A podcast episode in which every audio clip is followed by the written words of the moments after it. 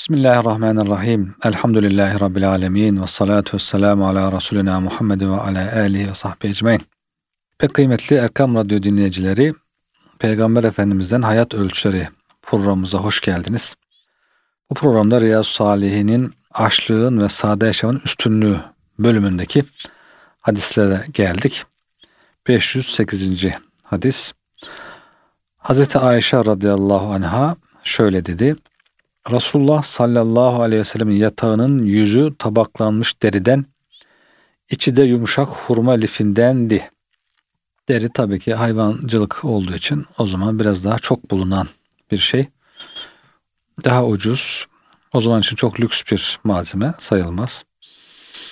Efendimizin yatağı da deriden böyle kumaştan falan değildi diyor. Kadifeden o zaman tabii kadife, kumaş daha yumuşak şeyler olabilir ama deridendi. Yani elde olan, evde bulunan eşyadan yapılmış bir yatak. İçine de ne koymuşlar? Hurma dalları. Hurma lifleri yani hurma ağacının kökündeki o keten gibi, ip gibi olan lifler var. Onlardan derinin içerisinde doldurmuşlar. Efendimizin yatağı o şekildeydi buyuruyor. Yani sade, elle yapılmış sade bir yataktı. Belki çok böyle uzun da bir büyük de bir yatakta değil tabii ki. Tek kişinin yatabileceği, istirahat edebileceği bir yatak. Peygamber Efendimizin dışı deri, içi hurma lif olan bir yatakta yatması onun dünyaya bakış açısını göstermesi yönünden oldukça mühimdir. Birçok konuda olduğu gibi yaşadığı devrin her türlü imkanına sahip olmasına rağmen üzerinde yatacağı yatağa ehemmiyet vermemiştir. Bu dünyanın her türlü maddi imkanlarına sahip olduğuna inanan bir kral gibi hareket etmeye aklından bile. Tam aksine bu dünyada kalma süresinin çok kısa olduğunu söyleyerek fakir bir insanın hayat tarzını benimsediği ve ömrünün sonuna kadar da öyle yaşadığı bilinmektedir. Efendimiz sallallahu aleyhi ve sellemin kendisinin yapmadığı bir şeyi başkalarına tavsiye etmediğini biliyoruz. Söylediklerini evvela kendisi yaşayarak bütün zamanlar ve mekanlar için geçerli bir örnek oldu. Onun insanları teşvik ettiği hayat tarzı dünyalık elde etme yarışı üzerine kurulmuş bir anlayışı öne geçirmiyordu. Maalesef bugün öyle hayat deyince bir yarış. O yarışta nedir? Bir hayır yarışı değil maalesef. Dünyalık elde etme yarışı, makam elde etme yarışı. Zaten Peygamber Efendimiz de öyle buyurmuştu. Muhtelif zamanlarda, muhtelif mekanlarda Efendimiz sallallahu aleyhi ve sellem şöyle buyurmuştu. Ben sizin için fakirlikten korkmuyorum.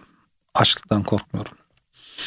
Ben sizin için münafeseden korkuyorum. Münafese, tenafüs, dünya yarışı, dünyalık elde etme yarışı benim daha çok olsun, benim daha çok olsun diye önceki kavimleri helak ettiği gibi sizin de sizi de bu yarışın helak etmesinden korkuyorum buyurmuştu. Efendimizin e, tabii ki o bildiği şey bugün gerçekleşmiş oldu maalesef.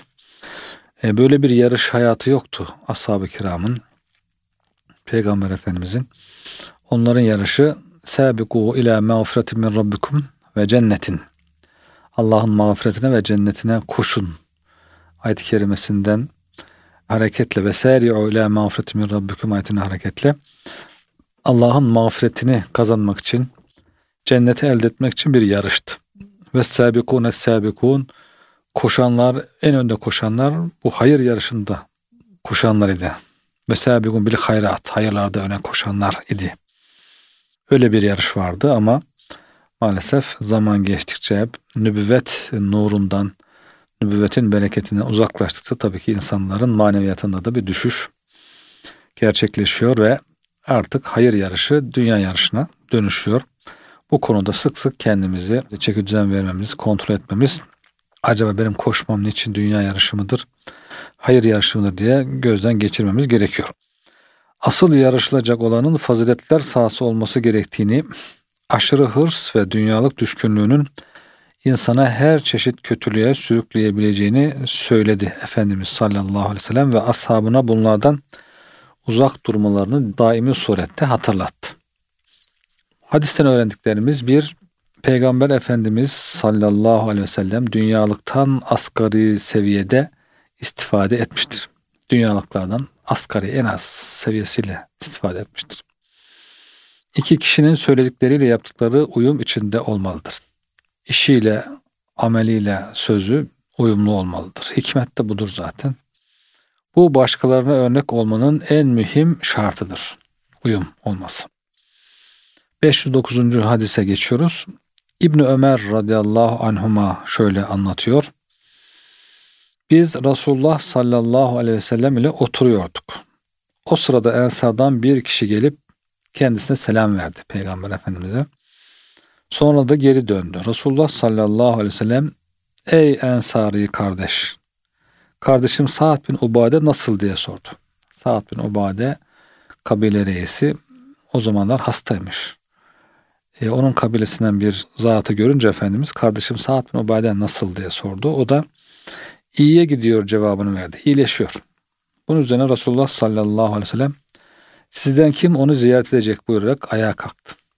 Ashabına söylüyor. Biz de 10-15 kişi onunla birlikte kalktık. Hep beraber. Resulullah Efendimiz bir yere gider de biz gitmez miyiz? Sahabe böyle zaten cennet hayatı yaşıyor Peygamberimizin yanında. Onun meclisinde bulunmak, onunla birlikte bir hasta ziyaretinde bulunmak, onunla birlikte namaz kılmak, onunla birlikte cihad etmek, onunla birlikte yemek yemek, onunla birlikte hendek kazmak. Yani hepsi bir cennet hayatı bunların tabii ki hepsi. Doyumsuz bir zevk. Yani Resulullah Efendimiz kim gider deyip de ben gelmek istemiyorum diyecek adam herhalde yoktur. Hep birlikte heyecanla ayağa kalktılar.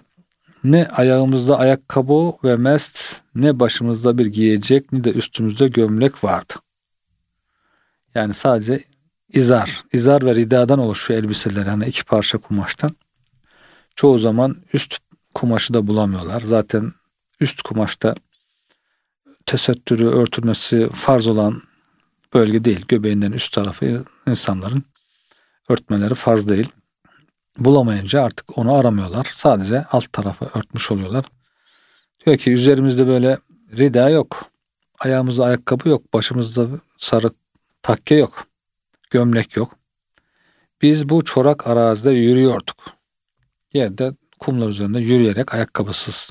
Tabii ki yani kumlar üzerinde güneş kızdırdığı zaman yürümek hakikaten zor. Güç yani Türkiye gibi değil. Türkiye'de ne kadar sıcak da olsa taşın üzerinde, kumun üzerinde yürüyebilirsin ama Mekke, Medine'de güneş kızdırdığı zaman yazın öğle vakti yani mermer üzerinde, taş üzerinde, kum üzerinde yürümek hayli zor. Çok yakıcı bir şey çünkü yakıyor. Nihayet Sad'ın yanına vardık. Resulullah sallallahu aleyhi ve sellem ile arkadaşlarının yaklaşması için kavmi onun etrafından geri çekildiler. Hastanın başında oturanlar biraz geri çekildi. Efendimiz'e ve ashabına yer açtılar. Demek ki Efendimiz'in yanında bulunanlar daha çok ashab-ı suffeden fakir insanlarmış demek ki. Hani Medine'de zengin insanlar da var. Yani hulle bulabilen, takım elbise bulabilen, gömlek, ayakkabı bulabilen insanlar da var ama Efendimizin yanındaki bu sohbetindekiler demek ki o esnada ashab-ı suffe e, fakir insanlarmış daha çok. Diyor ki ne başımızda takke vardı. İbn Ömer bunu anlatıyor. Hazreti Ömer'in oğlu. Hazreti Ömer'in oğlu da zaten muhacir. Medine'den gelmiş. Mekke'den gelmiş. Bütün her şeylerini Mekke'ye bırakmışlar. Medine'de sıfırdan bir hayata başlamışlar. Abdullah zaten babasının kaldığı eve de gitmiyor. Mescitte yatıp kalkıyor. Ashab-ı Suffe arasında Normalde gidebilir belki babasının edindiği eve kaldığı eve gidebilir ama gitmiyor. Bunun sebebi de şey zaten. Peygamberimize daha yakın olmak, daha çok onun sohbetini dinleyebilmek. Onun için gerçekten Abdullah İbni Ömer Hazretleri de hem büyük alimlerden hem büyük muhaddislerden olmuştur. O da bunlar arasında, bu sahabeler arasında böyle imkansızlıklar içerisinde. Başında takke yok, ayağında ayakkabı yok. Bu şekilde peygamberimizle birlikte bir ziyaret gerçekleştirmişler. Açıklamalar Peygamber Efendimiz sallallahu aleyhi ve sellem her vesileyle tevazuunu, üstün ahlak ve fazilet örneği oluşunu ortaya koyardı. Zamanının bir bölümünü ashabıyla bir arada olmaya ayırır, onların geçim sıkıntılarını paylaşır, meselelerini dinler ve çözmeye çalışırdı onun sahabilerin her meselesiyle ilgilendiğini görmekteyiz. Hasta olanlarla ilgilenmesi, onları ziyaret etmesi, ihtiyacı olanların ihtiyaçlarını gidermeye çalışması, ölenlerin cenazesine katılıp namazını kıldırması, geride kalanlarına baş sağlığı dilemesi, sahabilerine misafir olması gibi sevgi ve merhamet temeline dayalı davranışlar onun yolu, sünneti idi. Sahabileri misafir etmesi de var. Yani hep misafir olmuyor Efendimiz. Evinde bir yiyecek olduğu zaman ashab-ı sufeyi çağırıyor. Yani evin dolu dolu, dolu misafir alıyor. Hatta almazsa grup grup alıyor. Bir grup alıyor. Onlar yiyip çıktıktan sonra başka bir grup geliyor. Efendimiz misafir de alıyor, misafir de oluyor. Böylelikle toplumu yönetenlerin idari vazifeleri yanında dikkat etmeleri gereken başka esasları da ortaya koymuş oluyordu. Hasta ziyareti gibi sosyal faaliyetlerde bulunurken çoğu kere ashabından bazılarıyla birlikte gider, onları da bu yönde terbiye ederdi. Yani öğretiyor. Hasta ziyareti nasıl yapılır? Hasta ziyaret etmek gerekir. Çok önemlidir. Bunu bizzat Efendimiz yaşayarak öğretiyor. Burada Sa'd bin Ubade'yi ziyarete giderken yanına sahabi arkadaşlarını aldığını görüyoruz. İbni Ömer radıyallahu anhuma bu ziyarete iştirak edenlerin yalın ayak, baş açık hallerine işaret etmeyi de önemli görmüştür. Gidiyoruz ama diyor takkemiz bile yok, ayakkabımız bile yok. Çünkü sahabilerin yoksulluğu dikkat çekecek durumdaydı.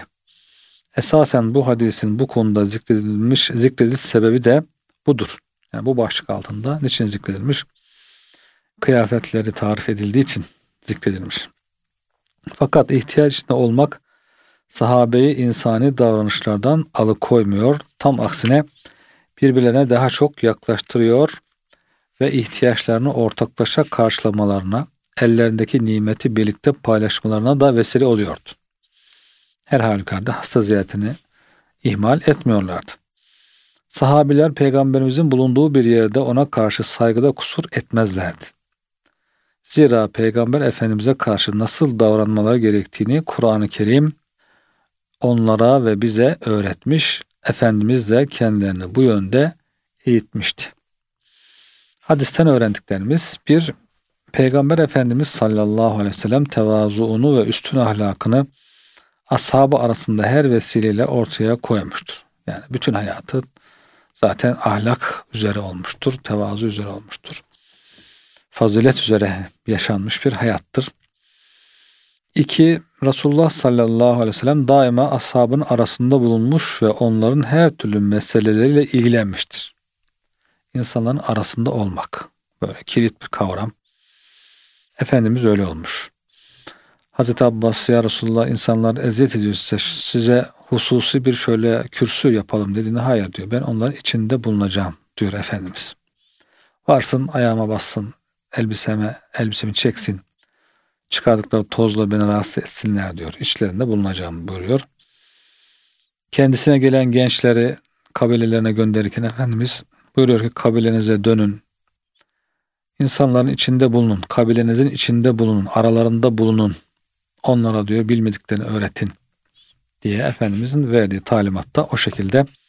Demek ki bugün bize düşen de Müslümanlara düşen de insanların arasında olmak, insanların içinde yaşamak, insanların içinde güzel ahlakı temsil etmek, göstermek, tatbik etmek ve insanlarla güzel bir muamele içerisinde olmak, e, emri bil maruf, nehyal münkerde usulünce bıktırmadan, rahatsız etmeden yerine getirmek. 3. Resul-i Ekrem sallallahu aleyhi ve sellem hastaların ziyaretine hususi bir önem vermiş, ashabı bu yönde hem teşvik etmiş hem de eğitmiştir. 4. Sahabe-i kiram bu dünyada zühte yönelik bir hayat yaşamışlardır. Onların ihtiyaç içinde oluşları ve fakirlikleri kendilerini üzerlerine düşen vazifeleri yapmaktan alıkoymamıştır. 510. hadis-i şerif İmran bin Husayn radıyallahu anhuma'dan rivayet edildiğine göre Nebi sallallahu aleyhi ve sellem şöyle buyurmuşlardır. Sizin hayırlılarınız benim zamanında yaşayanlarınızdır. Hayrukum karni. Sizin hayırlarınız benim asrımda yaşayanlardır. Sonra zamanımda yaşayanlara yakın olanlar, sümmellezine yelunum. Sonra onların peşinden gelenler. Sonra da onlara yakın olanlar sümmellezine yelunehum. Hayrukum karni sümmellezine yelunehum sümmellezine yelunehum buyurmuş Efendimiz sallallahu aleyhi ve sellem. En hayırlı insan topluluğu genel olarak ashab-ı kiramdır. Sonra onları takip edenler, sonra onları takip edenler. Tabi ferdi olarak işte ashab-ı kiram arasında belki zayıf olup da daha sonra daha güçlü olan ferdi, münferit örnekler olabilir. Onlar ayrı ama genel olarak, nesil olarak, bir asır olarak, insan toplumu olarak en hayırlı toplum ashab-ı kiram toplumu. İmran radıyallahu diyor ki, Nebi sallallahu aleyhi ve sellem sonra onlara yakın olanlardır sözünü iki defa mı yoksa üç defa mı söylediğini bilemiyorum. Yani bu da önemli. Şimdi Efendimiz hangi kaç nesle şahitlik etti hayırlı olduğuna dair. En hayırlı e, sahabe sümmellene yelunehum tabi'in sümmellene yelunehum etbe'ut tabi'in. Bu şekilde üç nesil kendi hayırlı olduklarına dair şahitlik edilmiş peygamberimizin şahit ettiği üç nesil. Ondan sonrasında karışık. Ondan sonra karışmıyoruz diyorlar. Onun için bunun üzerine duruyor yani. Acaba iki defa mı söyledi, üç defa mı? Diye. Ama diğer rivayetlere falan baktığımızda Efendimiz iki defa söylüyor. Sahabe nesli birlikte üç, üç nesil olmuş oluyor. Yani üç nesil e, Efendimizin hayırlı olduklarına şahitlik ettiği ve asr-ı saadet denilen mutlu, saadetli nesil olmuş oluyor. Resulullah sallallahu aleyhi ve sellem sözüne şöyle devam etti.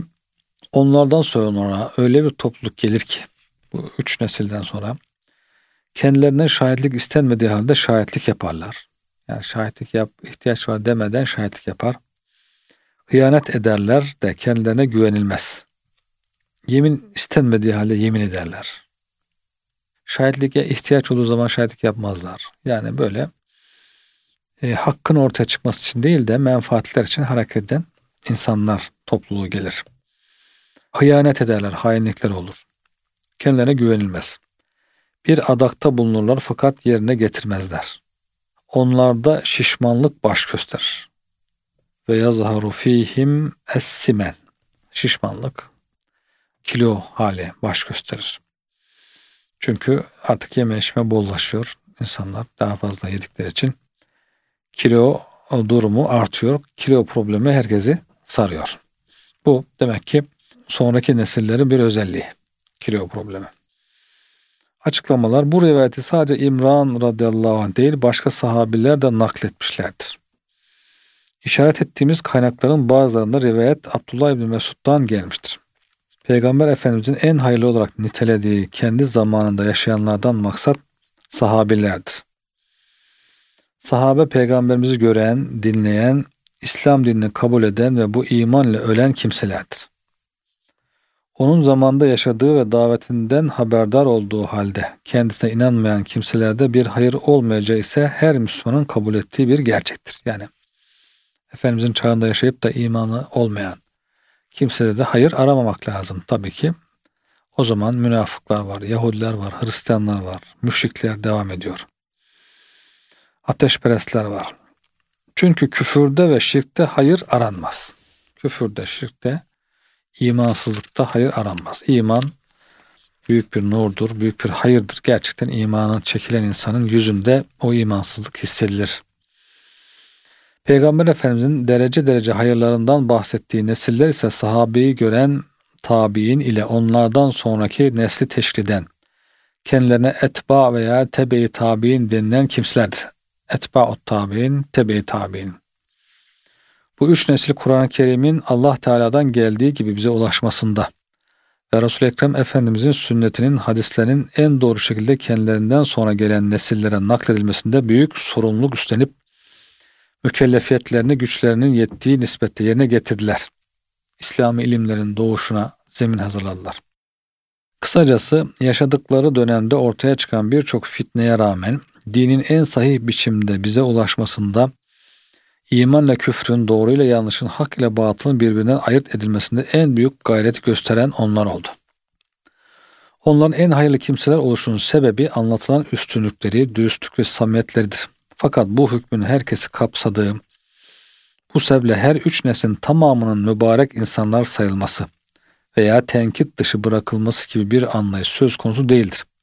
Nitekim Haccacı zalim, tabiindendir. Sahabeyi görmüş. Sahabeleri eziyet etmiş bir insandır. Onun için diyorlar ki Haccacı zalim tabiindir. Ve lakin leyse minellezine tebaohum bi ihsan. Vellezine tebaohum bi ihsan. Sahabeyi güzellikle takip edenler diye buyuruyor Cenab-ı Hak. O güzellikle takip edenlerden değil de kötülükle takip edenlerden olmuş. Her toplumun içinde iyilerin de kötülerin de bulunabileceği hakikati her zaman ve zemin için geçerlidir. Belki burada söylenilmesi gereken en mühim söz sahabilerin bilerek, isteyerek ve maksatlı olarak Peygamber Efendimizin söylemediği bir sözü, yapmadığı bir işi veya herhangi bir davranışı ona izafe etmediklerinin bilinmesidir. Zira sahabiler bir başka sahabi hakkında böyle bir ithamda bulunmamıştır. Halbuki onlar aralarında geçen en küçük olaylara bile başkalarına anlatmış, sonraki nesillere aktarmayı ihmal etmemişlerdir. O zaman yaşananlar çok önemli çünkü. Bu hadiseler müsbeti ve menfisiyle kaynaklarımıza senetleriyle birlikte nakledilmiştir. Bu sebeple varsayımlardan hareket ederek dayanaksız sözler söylemek, hükümler vermek isabetli olmaz. Peygamberimizin daha sonra gelecek nesillerin olumsuz yapılarından bahsetmesi onların hepsinin böyle olacağı anlamına gelmez tabii ki. Fakat zamanla toplumdaki bozulmanın artacağı ve gelecekte insanların hassasiyetlerinin daha az olacağına dikkatimizi çekmektedir. Hatta bu ikaz hoş görülmeyen ve kötü sayılan vasıflardan uzak durmak için bizlere bir uyarı kabul edilmelidir. Yani böyle olmayın diye. Hadisimizde bildirildiğine göre gelecekteki nesillerin arzu edilmeyen vasıflarından biri kendilerinden istenilmediği halde şahitlik yapmalarıdır. Burada hoş görülmeyen, sakındırılan şahitlik görmediği veya bilmediği bir konu hakkında yalancı şahitliktir. Yoksa gördüğü konularda şahitlik yapılması insanlardan istenir. Çünkü o şahitlikle hak ortaya çıkacaktır. Zira bir konuda bilgi sahibi olan kimsenin kendisinden istenilmese bile gerçeğin ortaya çıkması için şahitlik yapması ve hakkın yerini bulmasına katkı sağlaması dinimizin tavsiye ettiği prensiplerdendir. Emanet ehli olmak iyi Müslümanlığın gereklerindendir. Emanete ihanet ise münafıklık alamettir. Hadisimizin verdiği bilgiye göre bozuk nesillerin ortaya çıkması halinde insanlar hainlik yapmaya başlayacağı için kendilerine güvenilmez. Bu durum bozulmanın ve toplumun sapmasının belirtilerinden biridir. Ortaya çıkacak bir başka olumsuzluk nezreden yani adak adayan kimsenin adağını yerine getirmemesi. Böylece Allah'a karşı söz verip sözünde durmamasıdır. Çünkü bir insanın adağını yerine getirmesinin vacip olduğunda bütün alimler ittifak etmişlerdir. Bir adak varsa şöyle yapacağım şöyle olursa şöyle yapacağım diye bir söz verdiysen, adak adadı, adadıysan bu vacip oluyor. Bir başka bozulma alameti de semizliğin artması, şişmanlığın çoğalmasıdır. Fakat bu herkesin şişman olacağı anlamına gelmez. Ayrıca doğuştan şişman olanları kapsayıcı bir yönü de yoktur. Hastalıklar oluyor bazen. Hastalık olarak kilolu oluyor insanlar. Burada kötülenen şişmanlık yemeğe aşırı düşkünlük, besleyici şeyler yemeye özen göstermek, lüks yemekler yemeyi hayatının bir parçası haline getirmek ve israf içinde bir ömür sürmekten doğan şişmanlıktır. Daha doğrusu şişmanlığa vesile olan bu sayılan haller ve benzerlerdir. Bununla kastedilenin karnı tok sırtı pek zenginler ile mevki ve makam sahipleri olduklarını söyleyenler de olmuştur. Böyle kimselerin başkalarını düşünmesi, sıkıntılara göğüs germesi, musibetlere sabretmesi son derece zor olduğu gibi tasvip edilmesi de mümkün değildir. Yani kendi karnı devamlı tok olan, devamlı lüks şeyler yiyen insan der ki ya toplumda aç mı var kardeşim? Herkes tok der yani. Toplumda hiç fakir var mı? Nerede fakir? Ben hiç fakir görmüyorum der. Başkasının halinden anlamaz. Tabi hep lüks yemek için haram helal demeden mal elde etmeye çalışır. Yemekle çok zaman harcar, para harcar. Veya çok yediği için ibadetlerde e, gevşeklik olur. İştiyak, şevk azalır. Gece namazı, teheccüd namazına kalkmak zorlaşır gibi pek çok. Bunun yanında tabii ki pek çok sağlık problemleri de beraberinde gelir. Hadisten öğrendiklerimiz bir İslam ümmetinin en hayırlı ve faziletlileri peygamberimizin sahabileridir. Peygamber Efendimiz onları takip eden nesillerden tabi'in ve tebe tabi'ini de hayırlı nesiller olarak zikretmiştir. İki sahabe ve onları takip eden iki neslin hayırlı oluşu genel bir hüküm olup ayrı ayrı bütün fertleri kapsayıcı değildir. 3. Müslümanlar arasındaki sapmalar, olumsuz tavırlar ve çözülmeler daha çok ilk 3 nesilden sonra artmıştır. 4. Yalancı şahitlik, emanete ihanet, adağını yerine getirmemek dinimizin haram kıldığı kötü vasıflardır. 5. Yeme içmeye aşırı düşkünlük, lüks ve israfa dalmak, zenginlik, mevki ve makamla övünmek dinimizin hoş karşılamadığı kötü huylardır. Yani zenginlik değil, zenginlikle övünmek hoş karşılanmıyor. Zenginliği olup zenginliği güzel kullanmak e, hoş karşılanan bir durum. Evet, bugünkü programımızın da sonuna geldik kıymetli dinleyenler. Yeni bir programda görüşmek üzere efendim. Allah'a emanet olunuz.